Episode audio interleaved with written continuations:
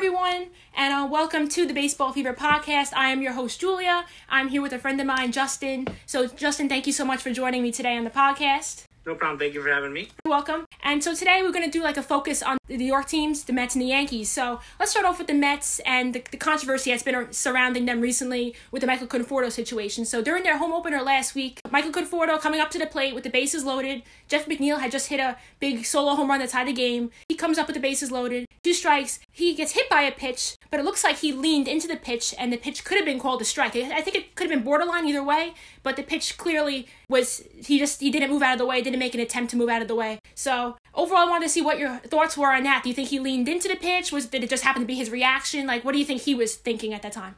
I think he definitely leaned into it. I mean, you can see him with you know they're showing the slow mo replays on SNY as it happened. You can really see him almost move like his elbow a slight jerk into the pitch. But definitely think that was what he intended, and it was just a really really bad mess up on the part of the umpires because that should have been called strike three, and that could have been a game changing play for the Marlins. On the other hand, because that's now two outs, bases loaded, they just need any kind of out to end the game or send the send the game to extras. It was tied at that point. But yeah, so I just think it was he definitely tried to lean into it. I'm surprised the umpires didn't notice it. It felt very obvious to the point where even SNY broadcasters, the home broadcasters, were ripping the umps for not getting that right. So I definitely think he was attempting to lean in. Yeah, definitely. For the Mets broadcasters to be admitting that that was a call by the umpire definitely shows you something. And even the umpire, home plate umpire, after the game, he mentioned that he made a mistake and he messed yeah. up. He he was, he seemed like he was about to call that pitch a strike, is what I heard.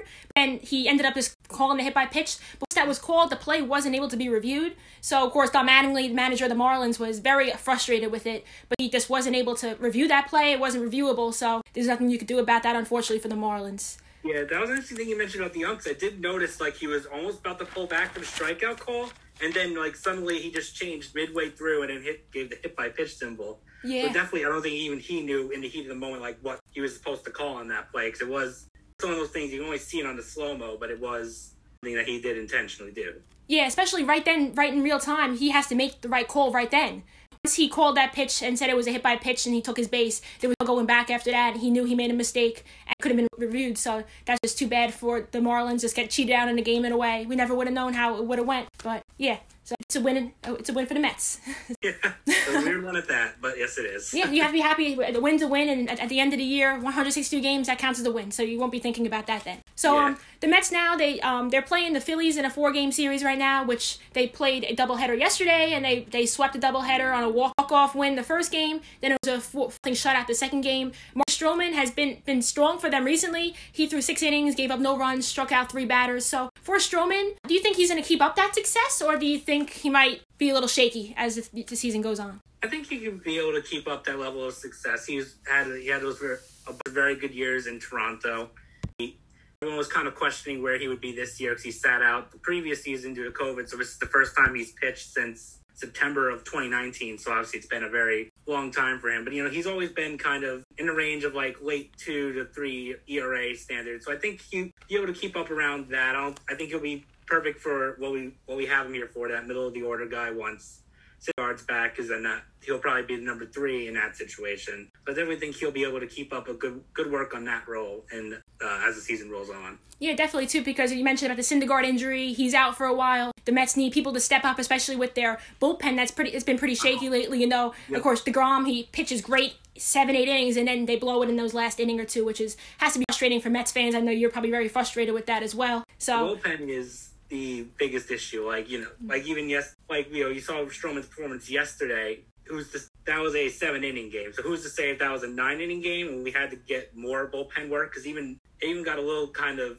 intense at the end of that game because Jeurys Familia came up and I think they were one batter away from having a tying run aboard on base. So it's like you know how many how long can we rely on this bullpen to preserve the lead of a starting pitcher? So I think that's kind of the, the biggest problem of the Mets right now is the pitching is going to be okay.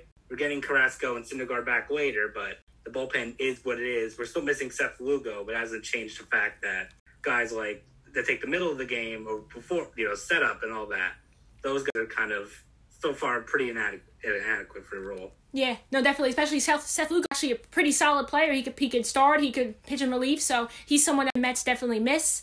And the bullpen's a big part of the game too. I know the Yankees the last couple years they've had a really solid bullpen. I can't, I can't imagine the season like it's tough because you you might have a one or two run lead, a game that you could win, and then you there you go the Mets bullpen blowing it because then you, you have your starting pitcher working so hard, deGrom, the best pitcher in the game I would say right now, and then you have the offense has pretty pretty solid offense. You have a great lineup there. They're go, going to end up scoring runs for you. So it's just if the bullpen just keep holding those leads or learn to hold those leads, that would be big for them if they want to make make the playoffs this year. You know those great. So also, um, moving on to um Brandon Nimmo, he is a player who um he broke out a couple years ago in 2018. He was hurt 2019, had an okay year last year, but he's been off to a great start this year. Has a 4.35 average, a 1.146 OPS in 23 at bats to start the year, and so he he he has we haven't really seen that much of him like the last couple years, but now he seems to be healthy and he seems all good. So do you think he can keep up this success? Do you think he's gonna be a consistent force in the Mets outfield and for for their offense? I think in terms of the batting average, that's probably to come down. He's never really been that high of an average hitter. He's always been like someone who goes in the 250s, 260s. In that kind of just above average range. His real value is what you were mentioning in the beginning with the OPS, where he just has his insane ability to get on base. He's really good at drawing walks, and that's why Luis Rojas and even Mickey Callaway before him always had him roll in that leadoff spot role because he's just good, has a very natural ability to get on base. And sometimes he does come up with a clutch hit and a big home run here and there. But his big his value is the OPS, which he's always been good at, and I feel like that's something he def at least that aspect of his offense he'll be able to keep up throughout the year. And the batting average, I expect eventually might, will come down. Hopefully, he can up the average a little bit, but I don't see that. I don't expect that from him at this point in his like career. Yeah, and even average isn't doesn't tell the whole story. I think everyone knows that right. now. In this this day and age, the, the average isn't the biggest thing. The on base percentage, the OPS is what's big, and he's definitely good with getting on base, and that's what you need as a leadoff hitter, someone who can get on base and see a lot of pitches. So I think he, yeah, he's as you mentioned, of course, maybe the average, of course, it's probably going to come down as a little inflated now. It's from the only a couple games they've played so right. far, but yeah, I definitely see him keeping up that that on base percentage, and I think he can have another strong year like he did in 2018 when he was healthy, last in a full year. So um, coming along with this, of course, the first year with Steve Cohen as the the owner of the team and made, made the big moves for Francisco Lindor and Carrasco, who's coming back soon. Do you think the Mets will make the playoffs this year? It's gonna be this. This NL East is one of the toughest divisions in this league. You can make an argument for most of the teams: the Nationals, the Phillies, the Braves. They're all very solid teams, and they all have very great lineups. So it's gonna be very, very competitive. I think the Mets will be able to get into the playoffs. I would say probably maybe more so as a wild card if the bullpen doesn't improve because the bullpen keeps blowing leads like it will. It, it's gonna be it's going to become an issue down the road for the Mets when they're trying to compete with the teams like the Nationals and the, and the Phillies. So I think that's going to be like the big X factor for us. But I think the offense will figure it out. I know they've been slacking a little bit in terms of scoring with with runners with scoring position. But I think that's something that eventually will turn around. I can see us more as like a wild card team, probably maybe even playing someone else from the NL East. I can see possibly like us, the Braves, and the Phillies all making it in into the uh, NL playoffs this year. Yeah, definitely. As you mentioned, I think it is like the the best division in baseball. It's very very competitive, and you have yeah the Mets, the Phillies, the Braves. The I think the Braves right now, if I was to make predictions today, I think the Braves will win the division. But I do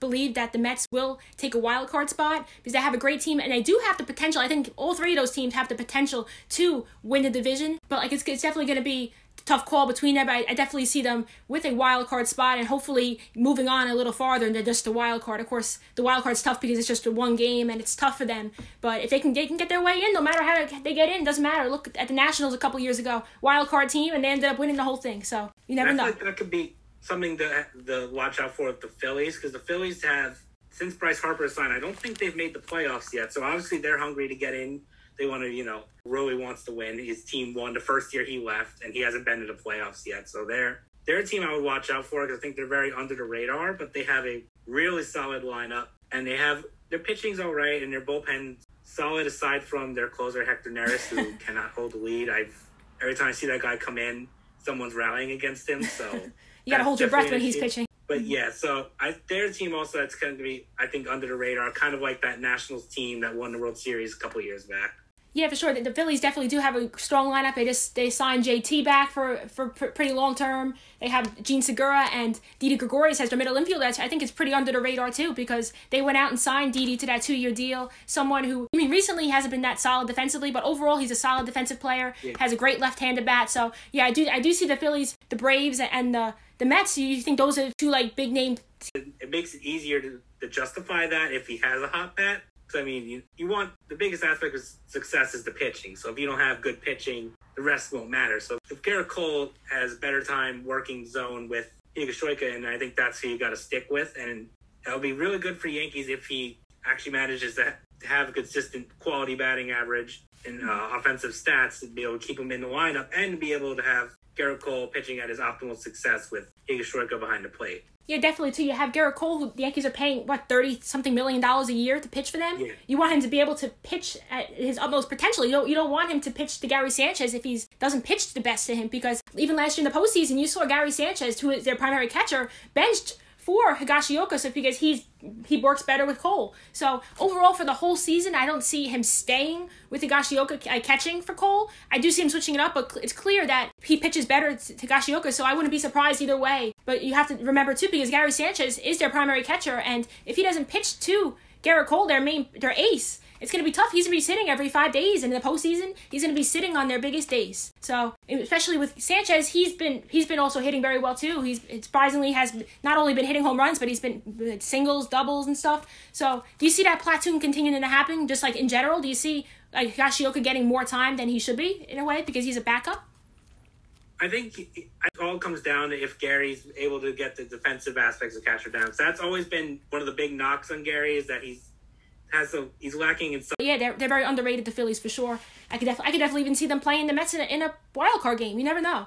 You yeah, really that, that, I, I agree with that. I think that is what I would pick for my NL wild card debate. Yeah, it's definitely a big possibility. Even the, the Nationals, I wouldn't be surprised if they came back at a point. I mean, I wouldn't be surprised at anything in, in that division because they have a yeah. solid division. Okay, um, moving on to the um the Yankees a little bit. They have been having a rough 12 games so far to start their year. They are 5 and 7 now. They lost again today on a walk-off. They really just their offense hasn't been where where it should be. They have guys healthy. The, the issue the last couple years has been their health. And this year they're healthy right now, but they haven't been able to string hits together. They even haven't been hitting home runs, which is what they're known for. So, do you think they're gonna? Of course, they're gonna like turn it around eventually. Do you think it's gonna happen soon within this next series against the Rays, or do you think this might continue for a little bit? I think it might continue just for a little bit, you know, because the Rays are a very strong ball club. They just came off a World Series appearance, and so they did a good job against the Yankees this past weekend in that series. So I think they might. I think it's gonna come. They're gonna come out of it sooner rather than later because they, the offense is just too strong. You have too many high quality performing players there that will that say that team will be like down for too long. But you know they will start slugging it again. I think they're to be able to get back into it. They just have to kind of break themselves out of this slump. Because I was mentioning earlier, like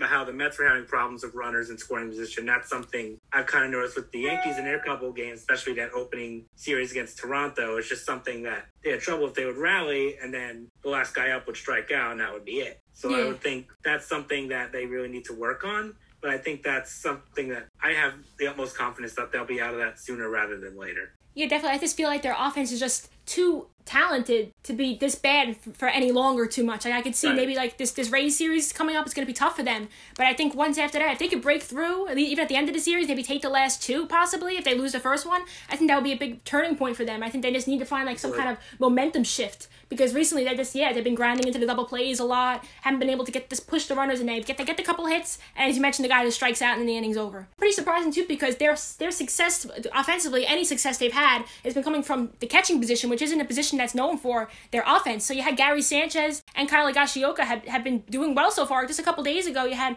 Higashioka hit two home runs in the game and represent the whole offense. That's why they won. So this he's an underrated guy too because he's also a great defensive catcher. So if he can bring it along the bat, he can get more playing time because of course he's been mentioned as Cole's personal catcher. On that topic, do you think he will stay Cole's personal catcher or do you think they're going to move on and try to like platoon him in a way when Cole pitches? Uh, well, I'm not familiar with how like how Gerrit Cole with that uh, aspect of him being Gerrit Cole's personal catcher, but if that's who Gerrit Cole prefers, you're to want that. You're to want to keep him in the line. Defensive fundamentals for a catcher. I know because my brother always complains about him all the time about it, the stuff he does behind the plate. So I think if he's So obviously they don't want to keep him no matter what. That's something that always has been undisputedly great about him is his ability to hit the ball hard, home runs, doubles, stuff like that. So if he's able to to like really start into that role is even better defensively, he might be able to get over like over Higashioka. But if he still has that issue of defensive catching and Higashioka's bat's not cooling down, it's hard to take him out of the lineup if he's the better defensive guy and is giving your pitchers a better shot to win too. Exactly. Higashioka's defense is what's going to help him too, especially if Sanchez starts to slump. Because last year he didn't field well, or he, he didn't hit well. He hit 147 last year in that 60 game season, which was just unacceptable for any MLB player. You don't see an MLB yeah. player hitting with that that low of an average, having that rough of a year. He did hit 10 home runs, but when you have an average that low, it doesn't work out. So if, I think I think as long as he keeps it up with his bat, Gary Sanchez, I think he will keep continue to find time, even if he his defense isn't up to par with Higashioka, just because he is the, considered the primary catcher. So I think he will find most of the time. And um, also this baseman situation has been tough too because Luke Voit, who is their primary first baseman, who won the home run title last year, had 22 home runs, led the league with the home runs last year. Two, three, four weeks even, he has the, torn meniscus in his knee. So in the meantime, the Yankees have had Jay Bruce playing, who is a lefty bat, lefty power bat, who you think who okay he can hit the balls well at Yankee Stadium with the short porch, but that hasn't working out for them at all. He's batting very low batting average in the one in the 100s. Really hasn't been making the plays defensively at all either, and messing up, not making the scoops, and that gives guys like Gio Urshela and Gleyber Torres that are unnecessary. So, what do you think? How do you think Voit comes back? Like for the next couple weeks or so, do you think Bruce will continue to get time, or will they find other ways to make it work? I think they, if Bruce just keeps up like not doing well, I have to move on to someone else. I know that I know DJ LeMahieu could pretty much play the whole infield. So I guess if it gets bad enough, there's a point where you start to wonder you mentioned uh, earlier about Gio, Urshela playing shortstop. So perhaps that could lead the way to kind of moving DJ out of the middle infield, kind of having that middle infield of Gleyber and DJ, and then moving over to first base. And I don't know who would take over third from there, but I think eventually that if it keeps getting, if it didn't prove at all, that they're going to eventually have to move on and try and find other ways to get batters in the lineup because that's another they AL competitive, somewhat competitive division I mean, really, mm-hmm. kind of, the Red Sox and Orioles aren't really in it, but the Yankees and the Rays, it's going to be a tough race to the top. You can't, especially if the whole lineup's slumping, you can't afford to have a, a hitter like Jay Bruce who's also just not doing very well when he's kind of replaceable people already on the team.